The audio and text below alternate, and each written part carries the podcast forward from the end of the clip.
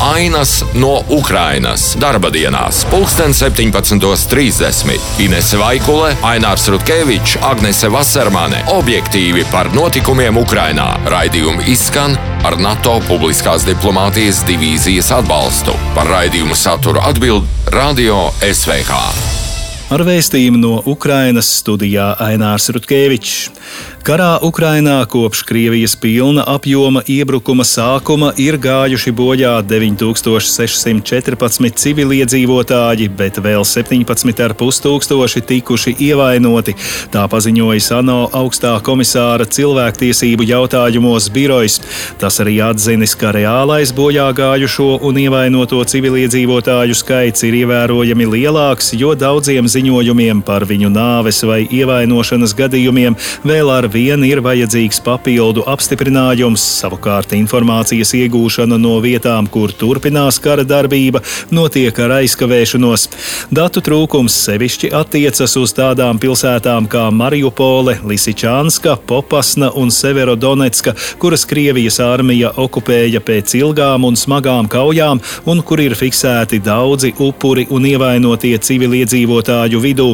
Saskaņā ar apstiprinātajiem ANO datiem bojā gājušo vidū ir 554 bērni, bet ievainoto vidū to ir gandrīz 1200. Visvairāk nogalināto civiliedzīvotāju bija pirmajos kara mēnešos. Krievijas karaspēka dzīvā spēka zaudējumi Ukrainā līdz šim rītam sasnieguši 269 760 karavīru, tā ziņo Ukrainas armijas ģenerālštābs. Saskaņā ar tā datiem pēdējās diennakts laikā iznīcināti 550 iebrucēji. Ukrainas bruņotie spēki ar dronu palīdzību nedēļas laikā ir iznīcinājuši 201 Krievijas tehnikas vienību. Tā lietotnē Telegram paziņojis Ukrainas vicepremjers Mihailo Fedorovs. Viņš norādīja, ka Ukrainas aizstāvji, pateicoties droniem dažādos frontes virzienos, laika posmā no 4. līdz 11. septembrim iznīcinājuši 35 tankus, 55 bruņu mašīnas un 58 krāvas automašīnas mašīnas. Saskaņā ar Fedorova pausto, Ukrainas bruņoto spēku karavīri ir izgājuši kaujas apmācību ar dronu armijas robotizētajām platformām. Jaunā bruņojuma pirmā partija, kurā ir 25 kaujas turnīši sabļa un 5 virszemes platformas RIS, ir nosūtīta uz fronti. Vicepremjers arī uzsvēra, ka robotizētās sistēmas apvienojumā ar droniem palīdzēs efektīvāk iznīcināt ienaidnieka armiju. Lielbritānijas premjerministrs Rišijs Sunaks Lielbritānijas parlamentā vakar paziņoja, ka Krievija 24. augustā ir uzbrukusi tirzniecības kuģim Melnajā jūrā. Saskaņā ar viņa teikto atslepenota izlūkdienesta informācija liecina, ka ar Liberijas karogu peldošs kravas kuģis tika apšaudīts ar vairākām raķetēm, tostarp kalibru, ko izšāva Krievijas kara kuģis. Pretgaisa aizsardzībai tās izdevies notriekt. Tikmēr aģentūra Reuters vēsta, ka kopš 18. augusta pēc labības darījuma laušanas no Odesas ostas ir izbraukuši četri kuģi ar Ukrainas lauksaimniecības produktiem.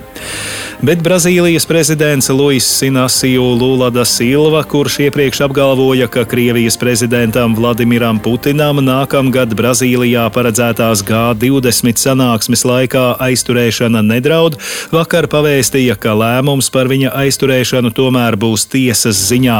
Krievijas diktators neieradās uz šī gada G20 līderu sanāksmi Indijā, lai izvairītos no jebkāda riska tikt aizturētam saskaņā ar starptautiskās krimināla tiesas orderi. Tas tika izdots martā saistībā ar apsūdzībām par bērnu nelikumīgu izvešanu no okupētajām Ukrainas teritorijām uz Krieviju, kas ir kara noziegums. Indija nav starptautiskās krimināla tiesas locekle, savukārt Brazīlija ir tās dalība valsts. Tikmēr G20 valstis sestdien pieņēma deklarāciju, kurā izvairījās nosodīt Maskavu par karu Ukrainā, bet aicināja visas valstis atturēties no spēka izmantošanas teritorijas sagrābšanai. Ar vēstījumu no Ukrainas studijā bija Ainārs Rutkevičs. Tās bija ainas no Ukrainas. Situācijas izpratne ir spēcīga atbalsta pamats. Raidījumi izskan ar NATO publiskās diplomātijas divīzijas atbalstu. Par raidījumu saturu atbild Radio SVH.